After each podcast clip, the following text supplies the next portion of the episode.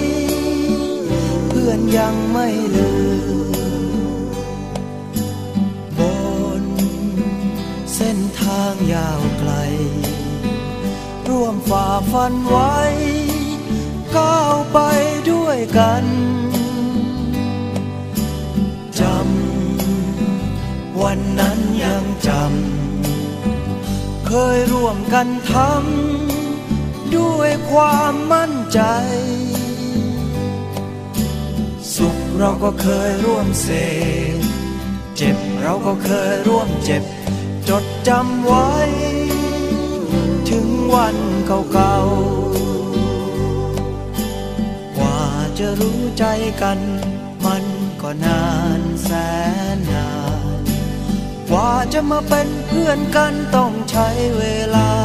เนิ่นนาน อยู่กันมานานแสนนาน จากกันไปไกลแสนไกล จดจำไว้ เพื่อนยังไม่ลืม วันที่จำต้องจากต้องจากกันไกล แต่ใจยึดมั่น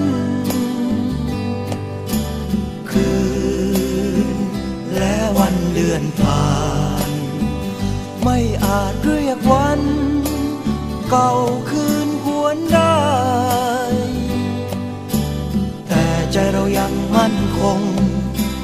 ฝากความทรงจำถึงเพื่อน จดจำไว้ เพื่อนยังไม่ลืม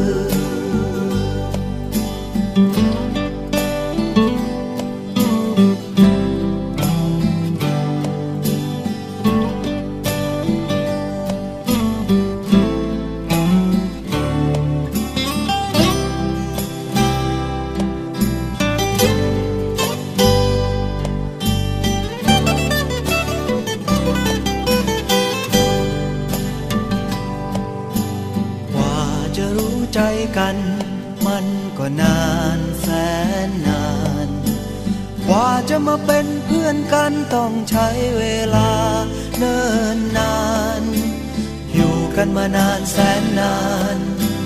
จากกันไปไกลแสนไกล จดจำไว้ เพื่อนยังไม่ลืม จดจำไว้ ถึงวันเก่าๆ จดจำไว้ จากเพื่อนถึง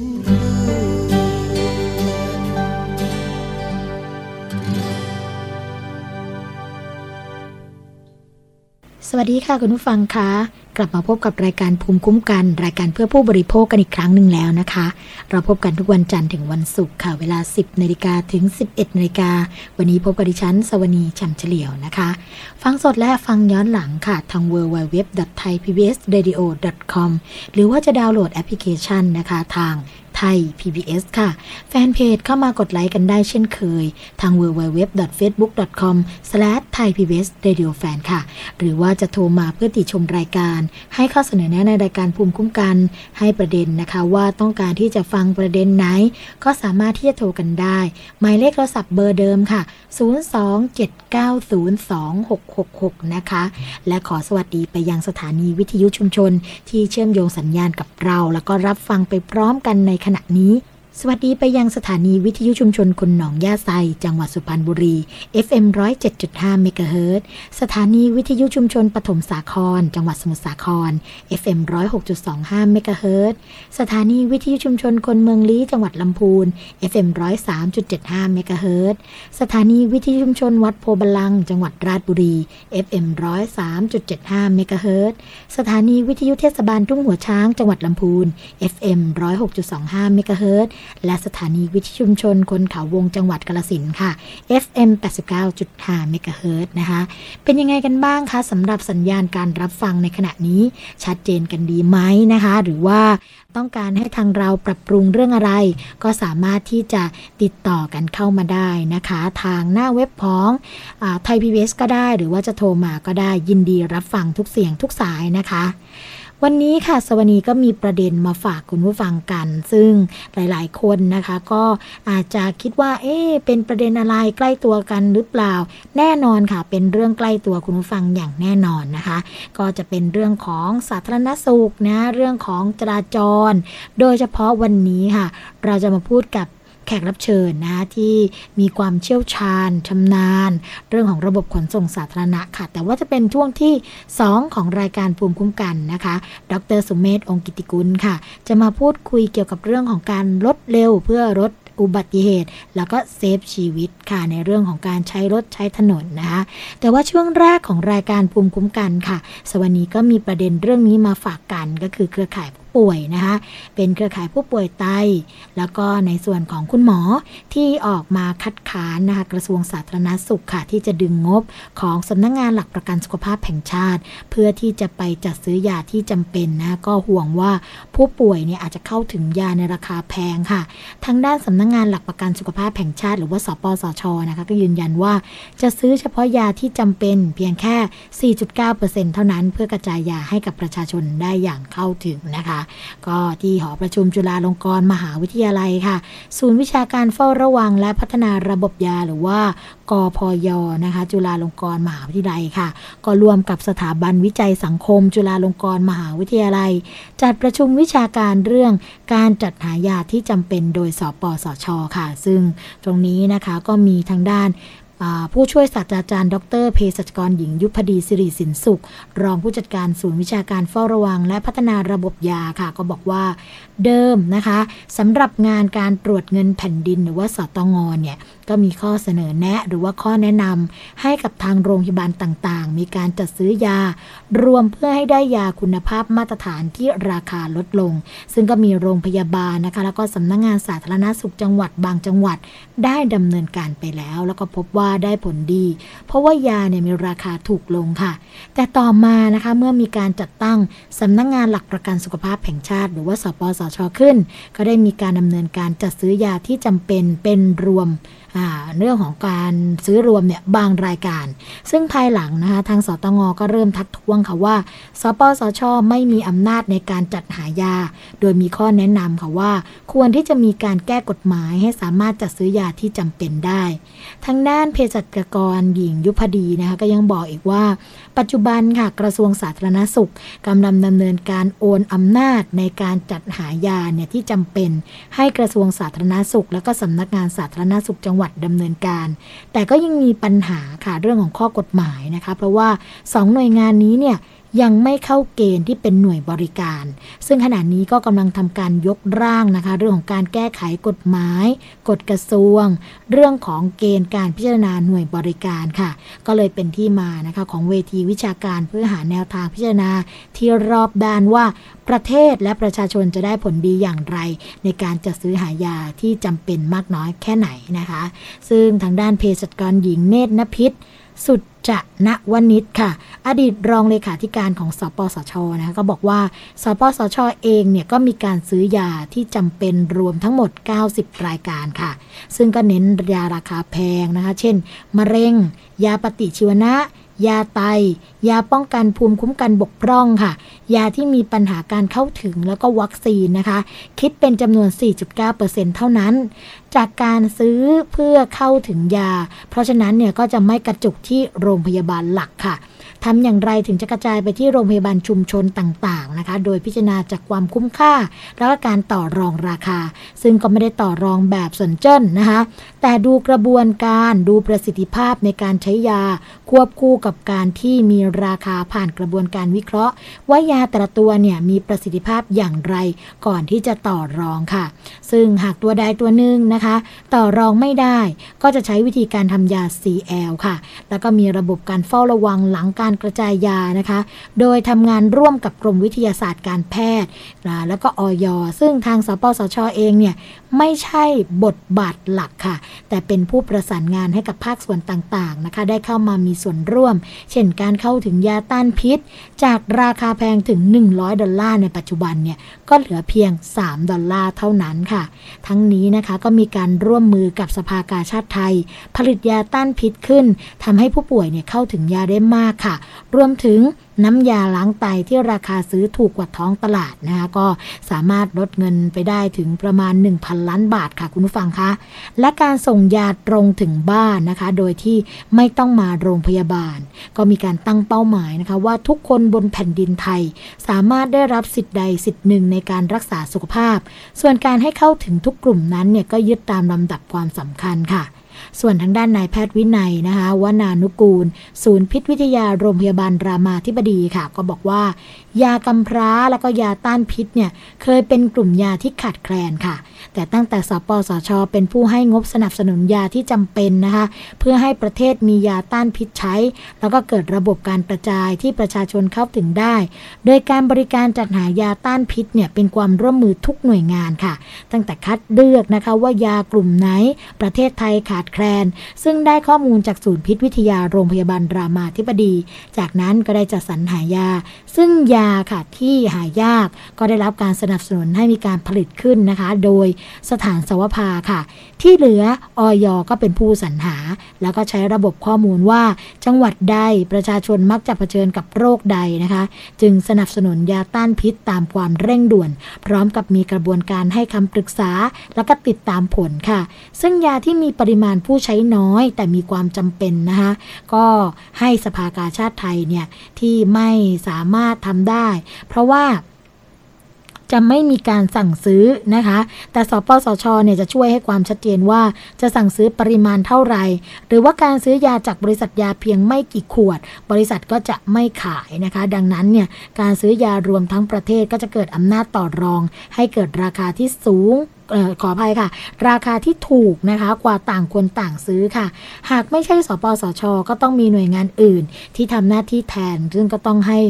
มีผู้สนับสนุนที่เข้าใจด้วยนะคะ ทางด้านคุณธนพลดอกแก้วค่ะ ประธานชมรมเพื่อนโรคไตแห่งประเทศไทยนะคะก็บอกว่า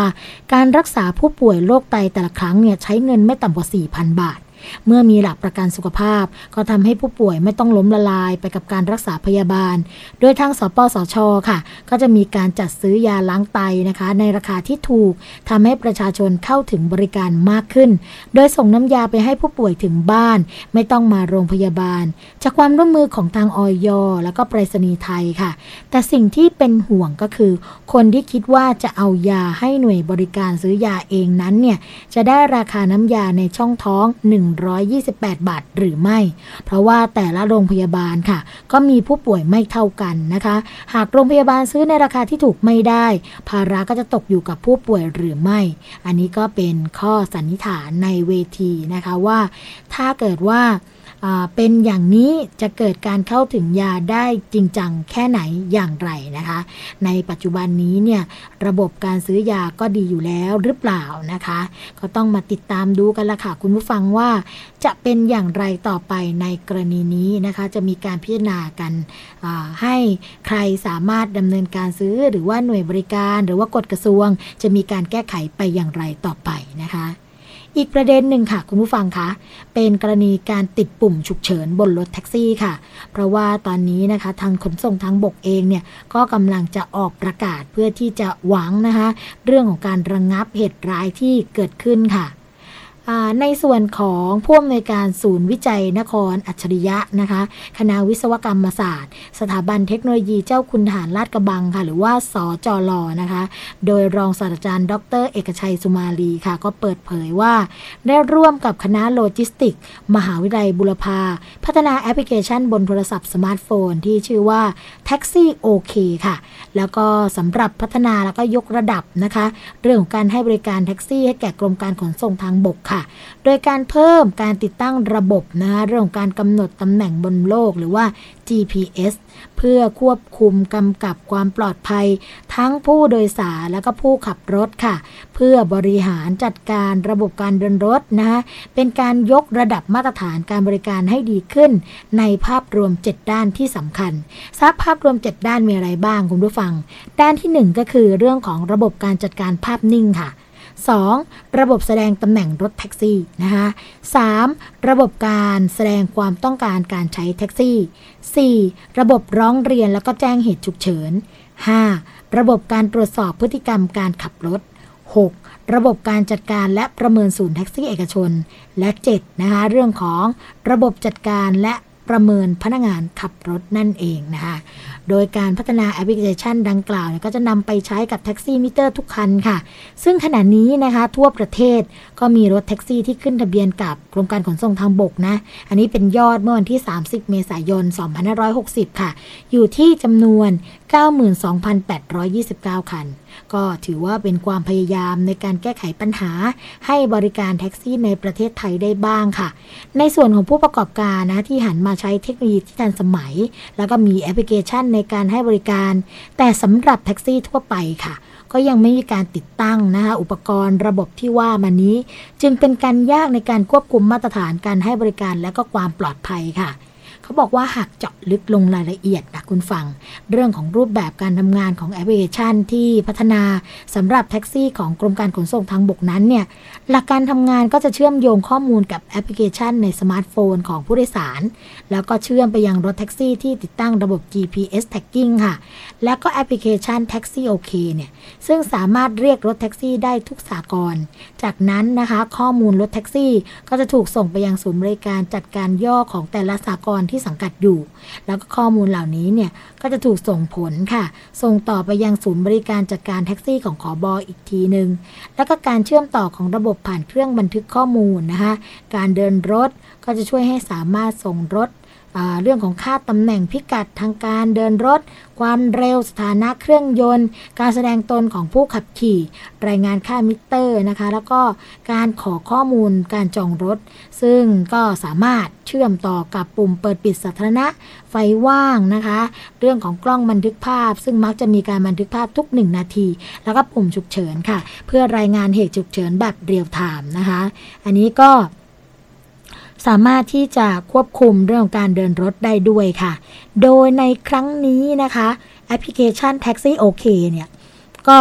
จะพัฒนาให้กับขอบอค่ะ โดยเน้นทั้ง 7 ด้านเลยนะคะ แล้วก็ที่สำคัญที่สุดก็คือ จะมีการชูฟังก์ชันค่ะ เรื่องของปุ่มกดฉุกเฉินนะคะ หรือว่า emergency push button ค่ะ ซึ่งใช้ได้ทั้งคนขับแล้วก็ผู้โดยสารนะคะ ส่วนการแจ้งเตือนเหตุด่วนเหตุร้ายค่ะ เพื่อเข้าช่วยเหลืออย่างทันท่วงทีเนี่ยก็คาดว่า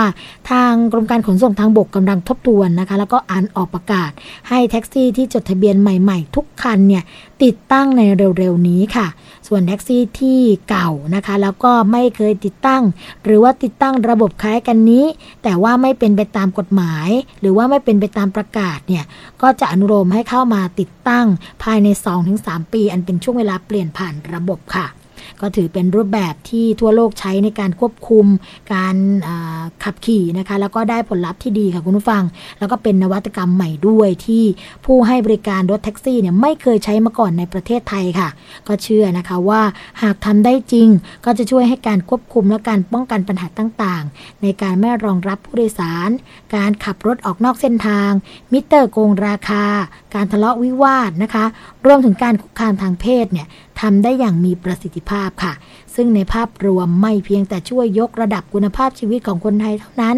แต่ยังส่งเสริมภาพลักษณ์และก็การท่องเที่ยวไปพร้อมกันด้วยค่ะ ก็ส่งเสริมนะคะแบบยิงนกนัดยิงปืนนัดเดียวได้นกสองตัวนะคะ แบบนี้เนี่ยก็ถือว่าประหยัดด้วย แล้วก็คุ้มค่าด้วยค่ะ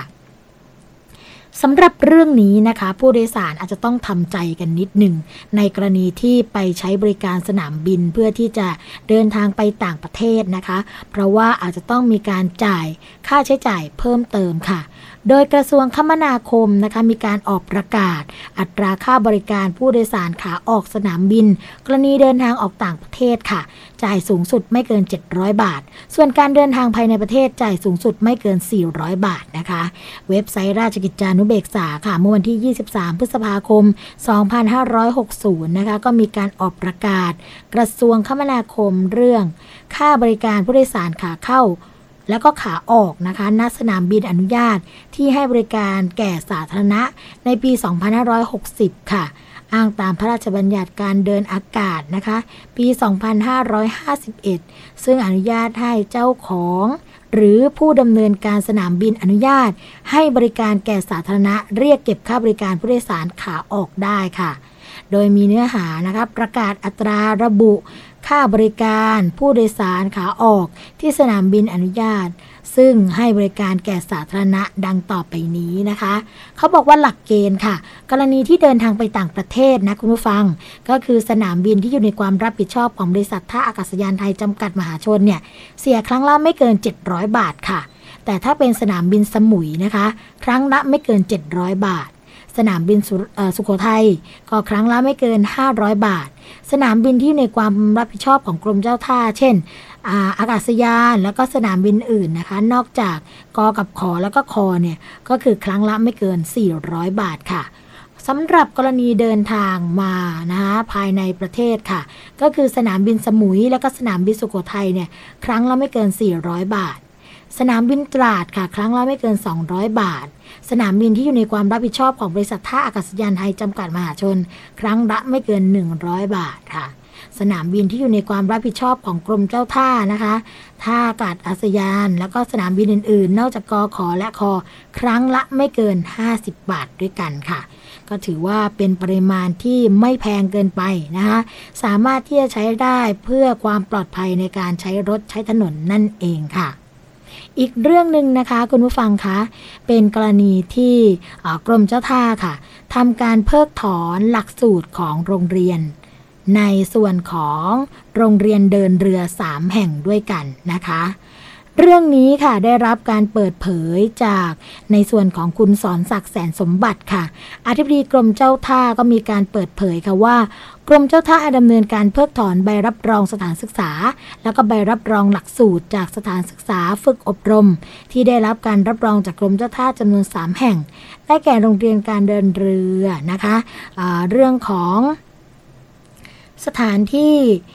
เป็นโรงเรียนการเดินเรือไทย และก็โรงเรียนการเดินเรือสากลค่ะ มีโรงเรียนการเดินเรือบราเธอร์ด้วยนะคะ โดยจะไม่รับรองผลการศึกษา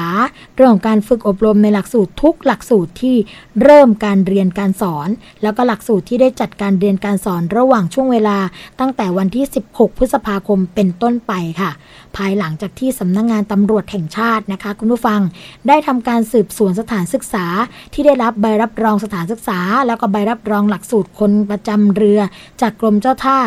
แล้วพบว่าสถานศึกษาทั้ง 3 แห่งนี้ค่ะ กระทำการออกใบประกาศนียบัตรให้กับผู้ที่ไม่ได้รับการฝึกอบรม หรือเข้ารับการฝึกอบรมไม่ครบ ตามระยะเวลามาตรฐานที่กำหนดเอาไว้ในใบอนุญาต อันเป็นการกระทำฝ่าฝืน และไม่ปฏิบัติตามที่กำหนดเอาไว้นะคะ อาจส่งผลกระทบต่อความน่าเชื่อถือ ต่อระบบสถานศึกษา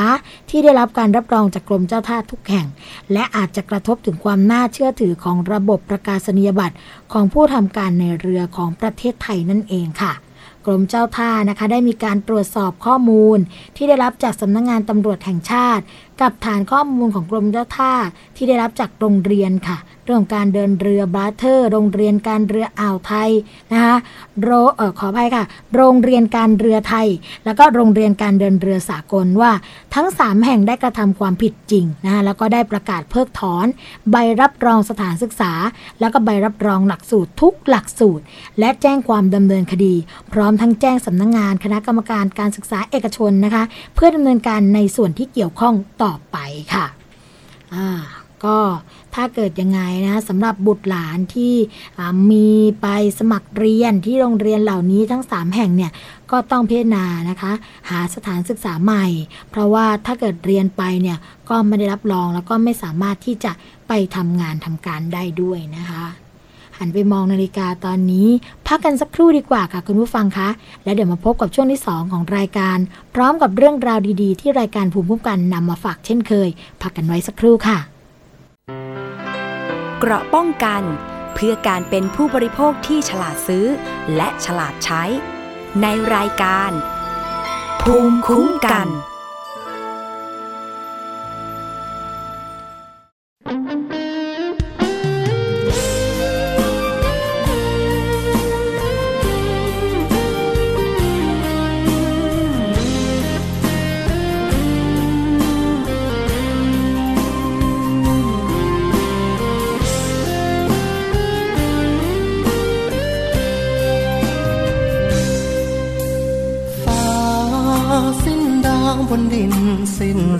ชีวิตอยู่ โปรดจงรู้ รักฉันไม่มีเปลี่ยนแปลงจะมีลม หายใจฉันวนเวียนไปในทุกแห่ง ไม่เคยสิ้นแรง รักเธอมันคงตลอดไป เธอไม่ต้องให้คำสัญญา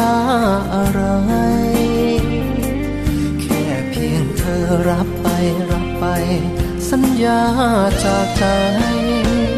ให้ฟ้าเปลี่ยนสี ให้ท้องนาทีเปลี่ยนสาย ถึงน้ำทะเลจืดจางไป แต่ใจไม่เคยเปลี่ยนแปลง สิ้นลมสิ้นฝน อาทิตย์ไม่ยอมส่องแสง แต่ใจไม่เคยสิ้นแรง จะรักพักดีต่อเธอ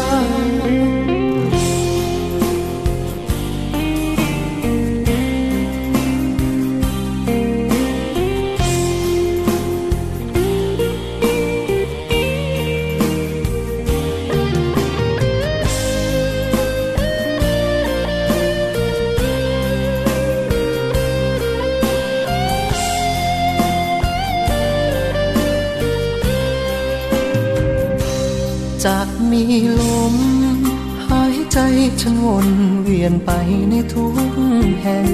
ไม่เคยสิ้นแรง รักเธอมันคง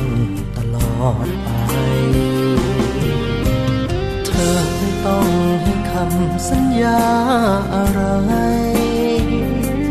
แค่เพียงเธอรับไปรับไป สัญญาจากใจให้ฟ้าเปลี่ยนสี ท้องนาทีเปลี่ยนสาย ถึงน้ำทะเลจืดจางไป แต่ใจไม่เคยเปลี่ยนแปลง สิ้นลมสิ้นฝน อาทิตย์ไม่ยอมส่องแสง แต่ใจไม่เคยสิ้นแรง จะรักพักดีต่อเธอ ให้ฟ้าเปลี่ยนสี ท้องนาทีเปลี่ยนสาย ถึงน้ำทะเลจืดจางไป แต่ใจไม่เคยเปลี่ยนแปลง สิ้นลมสิ้นฝนอาทิตย์ไม่ยอมส่องแสง แต่ใจไม่เคยสิ้นแรง จะรักพักดีต่อเธอ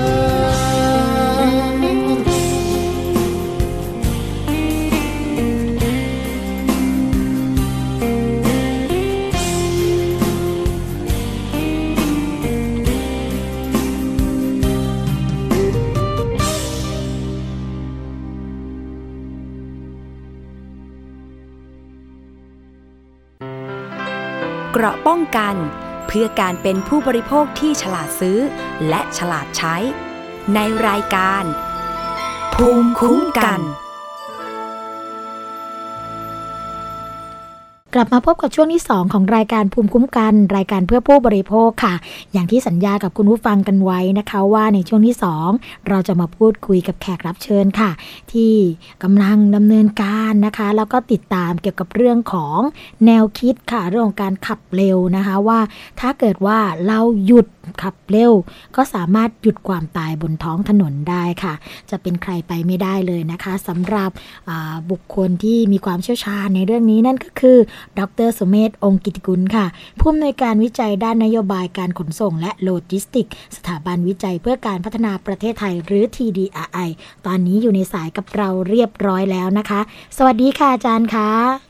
สวัสดีครับค่ะ อาจารย์คะเกี่ยวกับเรื่องของแนวคิดนะคะ ที่ทำขึ้นมาเรื่องของการปรับแนวคิดเลิกขับเร็วหยุดความตายบนท้องถนนตรงนี้เนี่ย เริ่มด้วยมูลเหตุหรือว่าสาเหตุจากอะไรคะอาจารย์ จริงๆเนี่ยเอ่อเรื่องการใช้รถใช้ถนนด้วยความเร็วที่ถูกต้องเนี่ย เป็นเรื่องที่เอ่อมีมานานแล้วนะครับ แล้วก็มีมาโดยส่วนใหญ่เองเนี่ยในระดับนานาชาตินะครับต่างประเทศที่เขามีเอ่อนโยบายด้านความปลอดภัยทางถนนที่ดีเนี่ยค่ะก็มีนโยบายด้านการจำกัดความเร็วในพื้นที่เขตเมืองค่ะนะครับ ก็คือมีมีการใช้ความเร็วที่เหมาะสม ใช้คำว่าใช้ความเร็วที่เหมาะสมก็คือปกติเองเนี่ย ถนนเนี่ย มันไม่ได้มีถนนแบบเดียวค่ะนะครับถนนเนี่ยจะมีถนนหลายรูปแบบอย่างเช่นถนนเอ่อระหว่างเมืองที่เป็นไฮเวย์หรือที่เราเรียกว่ามอเตอร์เวย์บ้างนะครับ ซึ่งพวกเนี้เป็นถนนที่สามารถใช้ความเร็วสูงได้ค่ะนะครับในขณะเดียวกันเนี่ยมันก็จะมีถนนอีกรูปแบบหนึ่งที่เป็นถนนเนี่ยควรต้องใช้ความเร็วต่ำอย่างเช่นถนนในเขตเมือง ซึ่งถนนลักษณะพวกนี้เนี่ยส่วนใหญ่ก็จะมีวัตถุที่เรียกว่ามีความเร็วต่ำผสมอยู่ด้วยบ้างค่ะอย่าง เช่นมีมอเตอร์ไซค์มีจักรยาน หรือแม้กระทั่งมีคนเดินเท้านะครับอืมที่อาจจะเดินข้ามไปข้ามมาในบางกรณีค่ะซึ่งวัตถุความเร็วต่ำพวกนี้เนี่ย ถ้าเราวิ่งด้วยความเร็วค่อนข้างสูงเนี่ยนะครับ มันก็จะเกิดปัญหากรณีระหว่างที่เราเรียกว่าตัดหน้ากันบ้างอืมนะครับ แล้วไม่สามารถเบรกได้ทัน ถ้าเราวิ่งด้วยความเร็วสูง เพราะฉะนั้นเองเนี่ยแนวคิดลักษณะนี้เลยก็มีการกำหนดพื้นที่ไว้ถ้าเป็นพื้นที่ไหนที่มีเขตเมืองถนนที่ควรต้องใช้ความเร็วต่ำเราก็ควรต้องมีการกำหนดความเร็วที่ต่ำ นะครับ ความเร็วจำกัดที่ต่ำเอาไว้ ในขณะเดียวกัน ถ้าถนนเส้นไหนเป็นถนนที่สำหรับการเดินทางที่ต้องการความคล่องตัวสูงค่ะนะครับ เราก็อาจจะใช้ความเร็วสูงได้ ก็จะมีการกำหนดความเร็วที่สูงตามขึ้นมา อืมอาจารย์คะแล้วพฤติกรรมของคนใช้รถนะคะ บางทีเนี่ย อาจจะมองว่าการกำหนดความเร็วแบบนี้ไม่เหมาะสมกับสภาพความเป็นจริง อาจจะได้รับการต่อต้าน แบบนี้เรามีวิธีการหรือว่าทางออกยังไงบ้างคะอาจารย์ จริงๆจริงๆเองเนี่ยส่วนหนึ่งเองเนี่ยเอ่อเรียกว่าข้อจำกัดหรือว่าเอ่อรูปแบบปัญหาของบ้านเราเนี่ยค่ะนะครับ ก็คือหนึ่งคือเรื่องของถนนในเขตเมืองเนี่ย เราอาจจะยังมีการออกแบบที่ไม่ดีนักอืมนะครับ หลาย ๆ ครั้งเนี่ยเอ่อเอ่อหลักการในการออกแบบถนนเองเนี่ยในบ้านเมืองในบ้านเราเนี่ย ยังค่อนข้างที่จะสับสนค่ะสับสนในลักษณะที่ว่าในเขตเมืองบางบางเส้นทางเนี่ย นะครับ เราก็ออกแบบถนนให้เพื่อให้ใช้ความเร็วได้ค่อนข้างสูงค่ะซึ่งลักษณะนี้เนี่ยมันมันค่อนข้างที่จะอันตรายอืมนะครับหลายๆหลายๆประเทศถ้าเราลองไปดูนะครับ ในเขตเมืองส่วนใหญ่เนี่ยเขาต้องการออกแบบให้ถนนในความเร็วค่อนข้างต่ำเนี่ยเขาจะออกแบบให้ถนนอาจจะแคบ หรือมีช่องจราจรที่ไม่เยอะมากค่ะแต่ของเราเองเนี่ยเอ่อเพอิญเอ่อปริมาณการจราจรเราค่อนข้างเยอะปริมาณถนนเราค่อนข้างน้อยนะครับ ทางเลือกของเราส่วนใหญ่ก็คือมีการขยายถนนมเพื่อให้การจราจรคล่องตัวขึ้นค่ะ แต่ปัญหาคือเวลาเราขยายถนนและการจราจรคล่องตัวขึ้นเนี่ย สิ่งที่ตามมาคือความเร็วอืมนะครับ ถึงแม้เราจะบอกว่าในกรุงเทพมหานครเนี่ยเอ่อรถมันติดทำความเร็วไม่ได้อยู่แล้วค่ะแต่นะครับ แต่อย่าลืมว่าถนนเองเนี่ย มันมีหลายช่วงเวลาในในแต่ละวันค่ะในช่วงเวลาชั่วโมงเร่งด่วนเนี่ยก็คือรถติดทำความเร็วไม่ได้อยู่แล้วล่ะเราก็หลายๆครั้งเราก็คานเป็นเต่านะครับวิ่งมาอืมสิบกิโลเมตรต่อชั่วโมงยี่สิบค่ะกิโลเมตรต่อชั่วโมงแล้วก็ถือว่าโอเคแล้ว แต่อย่าลืมว่าในหลาย ๆ ครั้งเองเนี่ยในชั่วโมงที่ไม่เร่งด่วนนะครับ แล้วในบางถนนเส้นทางมันทำความเร็วได้ค่ะหลาย ๆ ครั้งเนี่ยมันจะเกิดปัญหาลักษณะนี้ว่าเอ๊ะชนมีการชนแล้วมีการเกิดอุบัติเหตุถ้ายังพอจำกันได้นะครับ เมื่อสักเข้าใจว่าปีก่อนค่ะนะครับ ที่มีคนข้ามถนนอืมก็จะว่าถนนที่อโศกนะครับค่ะเอ่อที่ที่เป็นถนนไม่ได้ไม่ได้กว้างมากนะสี่ช่องจราจรแล้วไม่มีไม่มีเกาะกลางค่ะนะครับ แล้วก็มีรถบรรทุกวิ่ง แล้วก็ชนคนเสียชีวิตค่ะอาจารย์ทั้งๆที่ถนนเส้นนั้นเองเนี่ยมันเป็นถนนที่ไม่ควรจะมีความเร็วสูงอืมนะครับ แต่ว่ารถก็สามารถทำความเร็วจนกระทั่งชนคนเสียชีวิตได้ มีคนตัดหน้า ลักษณะนี้เนี่ยจะจะเห็นได้ชัดว่าเราเรามีปัญหาเกี่ยวเรื่องการออกแบบถนนระดับอีกแล้วค่ะนะครับรวมถึงเรื่องของการส่งสัญญาณให้กับคนขับรถ ว่าถนนเส้นไหนเนี่ยควรต้องขับเร็วหรือขับช้าค่ะและควรต้องระมัดระวังสิ่งของที่อาจจะเข้ามาขวางทาง ได้ค่อนข้างง่ายอ๋ออาจารย์คะอย่างนี้เนี่ยทำให้ตัวเองคิดถึงถนนวิภาวดีรังสิตนี่เลยค่ะ เพราะว่าถนนวิภาวดีเนี่ยส่วนใหญ่นะคะ ต้องบอกว่ารถสำหรับออกแบบมาเพื่อให้รถใหญ่วิ่งใช่ไหมคะ แต่ก็ยังมีรถมอเตอร์ไซค์ขับมาในช่องทางด่วนแบบนี้เนี่ย จริง ๆ แล้วผิดหรือเปล่าคะอาจารย์อยากอยากสอบถามเหมือนกันใช่ครับจริงจริงๆสองส่วนคือในช่องที่เป็นช่องทางด่วนเนี่ยค่ะ ก็จะเป็นช่องที่ต้องการให้มีการจราจรคล่องตัวอืมเพราะฉะนั้นเนี่ยในช่องทางด่วนเองเนี่ยเวลาจำกัดความเร็วก็อาจจะจำกัดความเร็วได้ที่ค่อนข้างสูงค่ะแต่ในขณะเดียวกันช่องทางที่เป็นช่องทางคู่ขนาน เป็นช่องทางที่จะมีการเข้าออกบ่อยค่ะเข้าออกบ่อยคือ จะมีรถออกมาจากซอย มีรถออกมาจากถนนข้างค่ะๆนะครับ ตัดเข้าตัดออกถนนลักษณะนี้เองเนี่ยควรจะมีความเร็วค่อนข้างต่ำอืมเพราะฉะนั้นเนี่ยจะเริ่มเห็นภาพจริงๆอย่างเนี่ยเอ่อเอ่อเอ่อ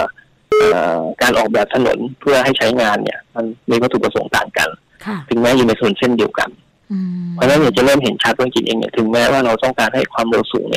ในช่องทางข้างใน แต่ข้างนอกเราต้องการให้ความเร็วมันต่ำกว่านี้ค่ะซึ่งในทางกฎหมายทางการกำกับดูแลเรื่องของความเร็วเองในปัจจุบันนี้เนี่ยเข้าใจว่ายังไม่สามารถที่จะกำกับความเร็วสองด้านสองสองรูปแบบของถนนเนี่ยในถนนเส้นเดียวกันเนี่ย ได้ในเชิงกฎหมาย อันนี้ซึ่งอันนี้ก็น่าจะเป็นปัญหาระดับหนึ่งค่ะโอเคทีนี้คำถามถามต่อว่าเอ๊ะทำไมแล้วมอเตอร์ไซค์ควรจะเข้าไปในช่องทางด่วนหรือเปล่าค่ะซึ่งจริงๆเนี่ยเอ่อข้อตัวแย้งอันหนึ่งก็คือโอเค ถ้าต้องการให้ถนนข้างในเป็นถนนที่มีความเร็วค่อนข้างสูงอือฮึนะครับมอเตอร์ไซค์เองเนี่ยมีความเร็วอาจจะสูงหรือต่ำการเข้าออกเนี่ยอาจจะทำให้เรียกว่ารถใหญ่ในช่องทางด่วนเนี่ย สังเกตเห็นได้ค่อนข้างยากค่ะเพราะฉะนั้นเองเนี่ยก็จะเริ่มเริ่มเป็นปัญหานะครับ จริงๆเองเนี่ยช่องช่องทางด่วนเองเนี่ยเอ่อกับเอ่อถ้าถ้าผมให้ผมเปรียบเทียบในช่องทางด่วนกับสะพานข้ามแยกเนี่ยไอเดียอาจจะค่อนข้างคล้าย ๆ กันอืมคือถามว่าจริงๆเองเนี่ยเอ่อในในในเชิงการออกแบบเขาอาจจะไม่ได้ออกแบบให้รถมอเตอร์ไซค์เข้าไปตั้งแต่ต้นค่ะเพราะฉะนั้นเนี่ยโอกาสที่เกิดความอันตรายเนี่ยได้ค่อนข้างสูงอืมเอ่อแต่อย่างไรก็ดีอย่างอย่างอย่างอย่างที่อย่างที่หลาย ๆ คนก็มีการโต้แย้งว่าจริงๆแล้วเนี่ยมันเป็นการจำกัดสิทธิ์ไหมเอ่อเอ่อ มอเตอร์ไซค์ไม่มีสิทธิ์เหรอทำไมเข้าไปข้างในไม่ได้อ่าซึ่งส่วนนี้เองเนี่ยผมก็เอ่อคงจะตอบยากค่ะนะครับ อย่างไรก็ดีเนี่ยถ้าถ้ามีการออกแบบ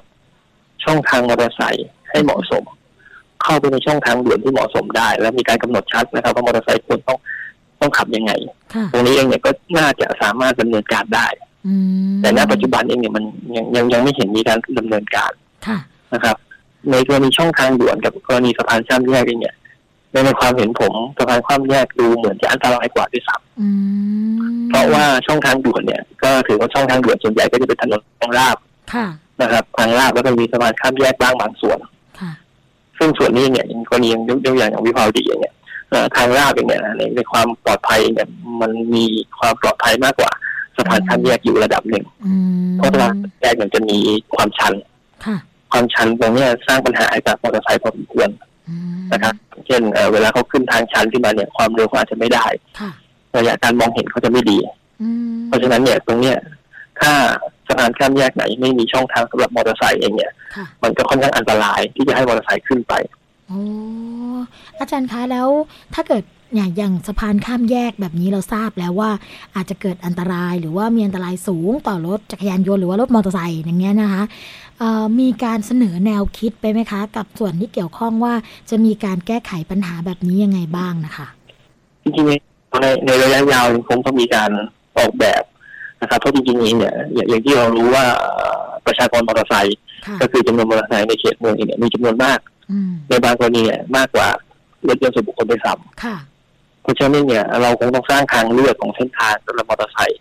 ที่เหมาะสมอืมนะครับ แต่ยังไงก็ดีเนี่ยเราคงต้องเข้าใจข้อจำกัดเชิงกายภาพของมอเตอร์ไซค์ด้วยค่ะนะครับมอเตอร์ไซค์เองเนี่ยเวลาขึ้นสะพานข้ามแยกเนี่ย ปกติอืมอ่าท้องฟ้าแจ่มใสค่ะนะครับ ตอนกลางวันระยะการมองเห็นดีอ่าพวกเนี้ยความเสี่ยงจะต่ำอ่าฮะกว่าระยะต่ำกว่า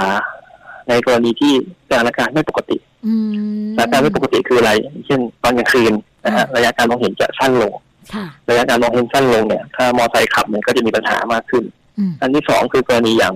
ฝนตกค่ะถ้าฝนตกถนนลื่นเนี่ย เวลาการเกาะเอ่อการยึดเกาะของล้อมอเตอร์ไซค์เนี่ยก็จะต่ำค่ะกว่าของรถยนต์ปกติแล้วรถยนต์แม้กระทั่งรถยนต์เนี่ยสะพานข้ามแยกเนี่ยเวลาขึ้นสะพานข้ามแยกตอนช่วงฝนตกเนี่ยก็ต้องมีความระมัดระวังค่อนข้างสูงอยู่แล้วอืมแต่ถ้าเป็นมอเตอร์ไซค์เนี่ย โอกาส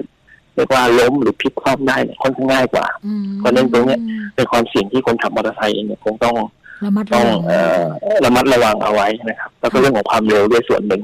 นะครับ หลาย ๆ ครั้งเนี่ยเอ่อคนขับรถยนต์กับคนขับมอเตอร์ไซค์เนี่ย ไม่สามารถประเมินความเร็วด้วยกันได้ค่ะก็คือเขาเห็นความเร็วเนี่ยเขาอาจจะคิดว่าขึ้นสะพานข้ามแยกแล้วมอเตอร์ไซค์เนี่ยอยากจะแซงได้อืมพออยากขึ้นแซงขึ้นเนี่ยแล้วเขาทำความเร็วไม่ได้เขามีความชันค่อนข้างสูงค่ะ ก็เกิดปัญหาเรื่องอุบัติเหตุอืมซึ่งอันนี้ก็เป็นปัญหาค่ะ ทีนี้บางพื้นที่ค่ะอาจารย์จริง ๆ ก็คือมีการกำหนดความเร็ว ให้ชัดเจนกันอยู่แล้ว เพราะว่ามีป้ายแจ้งเตือนมีอ่าข้อกำหนดตรงนั้นตรงนี้ แต่ทีนี้ คนไม่ทำเลยค่ะไม่ทำตามป้ายสังเกตเลยนะคะ อย่างบริเวณที่เป็นจุดกลับรถอย่างนี้ค่ะอาจารย์ บอกว่าความเร็วต้องไม่เกิน 30 กิโลเมตรต่อชั่วโมงหรือว่า 40 กิโลเมตรต่อชั่วโมง แต่โซนีเห็นนะคะ บางทีโอ้โหมากกว่านั้นแน่นอน แบบนี้เนี่ยก็เกิดอันตรายได้เหมือนกันอาจจะหลุดโค้งหลุดอะไรกันไป มีวิธีการที่จะดำเนินการแก้ไขหรือว่าทำให้เด็ดขาดได้บ้างไหมคะตรงนี้นะคะ ปกติเองเนี่ยกระบวนการในการกำกับความเร็วการสื่อสารกับคนขับเองเนี่ย มันแบ่งได้หลายรูปแบบค่ะนะครับ ปัจจุบันเองเนี่ยเรียกว่าคนขับรถเองเนี่ยอาจจะมีความระมัดระวังค่อนข้างต่ค่ะำแล้วก็อาจจะไม่ค่อยที่จะมองเห็นความสำคัญของป้ายเตือนความเร็วเท่าที่ควร ค่ะอาจารย์ นะครับเพราะฉะนั้นเนี่ยเอ่อประการแรกอันหนึ่งเลย คือต้องมีการสื่อสารทำความเข้าใจกับคนขับรถอืมเรื่องของป้ายเตือนในความสำคัญ ว่าสำ ป้ายเตือนเนี่ยมีความสำคัญยังไงเรื่องความเร็วอืมเพราะว่าโอกาสจะเกิดอุบัติเหตุเอ่อในพื้นที่นั้นที่มีป้ายเตือนความเร็วเนี่ย มันมีค่อนข้างสูงค่ะแน่นอนคุณขับมาปีสองปีหรือขับเป็นสิบปี อาจจะไม่เคยเกิดเหตุค่ะแต่เผอิญวันหนึ่งเนี่ยมันมีความเสี่ยงว่าหรือว่ามีคนมาตัดหน้า หรือว่ามีวัตถุความเร็วต่ำมาตัดหน้าเนี่ย มันก็อาจจะเกิดปัญหาเรื่องอุบัติเหตุได้อืมเพราะฉะนั้นเนี่ยเอ่อปัญหาเอ่อประเด็นแรกกันหนึ่งคือเรื่องการทำความเข้าใจกับคนขับรถค่ะเกี่ยวกับเรื่องของป้ายเตือนต่างๆ นะครับ ถึงความสำคัญของป้ายเตือนเอ่อประเด็นแรกถ้าเรามีการเรียกว่าเตือนหรือว่ามีการเอ่อสื่อสารให้กับคนขับรถได้ทราบแล้วเรื่องความสำคัญของป้ายเตือนความเร็วต่างๆอันที่สองที่ตามมาก็คือเรื่องการบังคับใช้กฎหมายแหละค่ะเอ่อแน่นอนเอ่อถ้ามีการเตือนเรียบร้อยแล้ว แล้วคนส่วนใหญ่ดำเนินการหรือว่ามีมีการขับรถมีพฤติกรรมการขับรถที่ค่อนค่อนข้างที่จะใกล้เคียงกับป้ายเตือนค่ะก็จะมีปัญหากับคนบางกลุ่มที่อาจจะเขาเรียกว่าไม่ไม่ให้ความสำคัญม หรือยังคิดว่าเรื่องเนี้ยมันเป็นเรื่องที่ไกลตัว แล้วก็ไม่อยากจะลดความเร็วค่ะซึ่งส่วนนี้เนี่ยก็คงต้องมีการบังคับใช้กฎหมาย ซึ่งปัจจุบันนี้เนี่ยเทคโนโลยีด้านการบังคับใช้กฎหมายเนี่ยมันเริ่มมันเริ่มเอ่อมีเพิ่มมากขึ้นค่ะจากในอดีตเองเนี่ยเอ่อถามว่าถ้าวิ่งขับวิ่งขับเร็วเนี่ยจะไปจับเขาเนี่ยจับค่อนข้างยากมากอือหือค่ะนะครับ เพราะว่ามันไม่มีหลักฐานค่ะเพราะว่าขับเขาถามว่าขับเร็วเอาวัดได้ยังไงอะขับเร็วอืมเขาก็อาจจะมีการปฏิเสธเร็วค่ะ แต่ปัจจุบันเองเนี่ยมีเทคโนโลยีที่ที่ที่สามารถใช้ได้ อย่างเช่นเรื่องกล้องจับความเร็วแม้กระทั่งกล้องที่เป็นลักษณะที่เป็นเอ่อมือถือโมบายที่สามารถที่จะยิงความเร็วได้ หรือแม้กระทั่งในบางกรณีก็เป็นกล้องที่ติดตั้งตามพื้นที่นะครับ สามารถถ่ายเลขทะเบียนได้ว่าเขาวิ่งเร็วเท่าไหร่อืมซึ่งเทคโนโลยีพวกนี้เองเนี่ยปัจจุบันเองเนี่ยมีมีเพิ่มมากขึ้นค่ะแต่อย่างไรก็ดีเนี่ยเอ่อการใช้เทคโนโลยีอย่างที่ผมเรียนตอนต้นก็คือว่าความสำคัญของเทคโนโลยีเนี่ยมันมันเป็นเพียงแค่เรื่องการกำกับดูแลค่ะ แต่หลักการสำคัญอันแรกก็คือเรื่องการทำความเข้าใจมากกว่า ว่าเราเนี่ยตรงพื้นที่เนี่ยต้องช้าเพื่อความปลอดภัยของสาธารณะเพื่อความปลอดภัยของชุมชนค่ะถ้าเราทำความเข้าใจตรงนี้ได้ปุ๊บแล้วเราค่อยๆทยอยมีการบังคับใช้กฎหมายที่เหมาะสม ก็จะสามารถที่จะมีก็มีประสิทธิภาพในการดำเนินมาตรการที่ที่สูงมากขึ้นในอนาคตได้อืมประเด็นที่สามที่ตามมาที่อาจจะเอ่อมองข้ามไม่ได้ค่ะคือเรื่องของการปรับ ลักษณะการกายภาพของถนนให้เหมาะสมกับความเร็วนั้นด้วย ค่ะอาจารย์ฮะซึ่งอย่างที่ผมเรียนตอนต้นนะครับว่าเอ๊ะหลาย ๆ ครั้งเนี่ยเอ่อหลักการในการออกแบบถนนเนี่ยเราค่อนข้างที่จะสับสนอืมคือเราจะคิดว่าเอ๊ะถนนนี้เป็นถนนในเขตเมือง แต่อยากจะ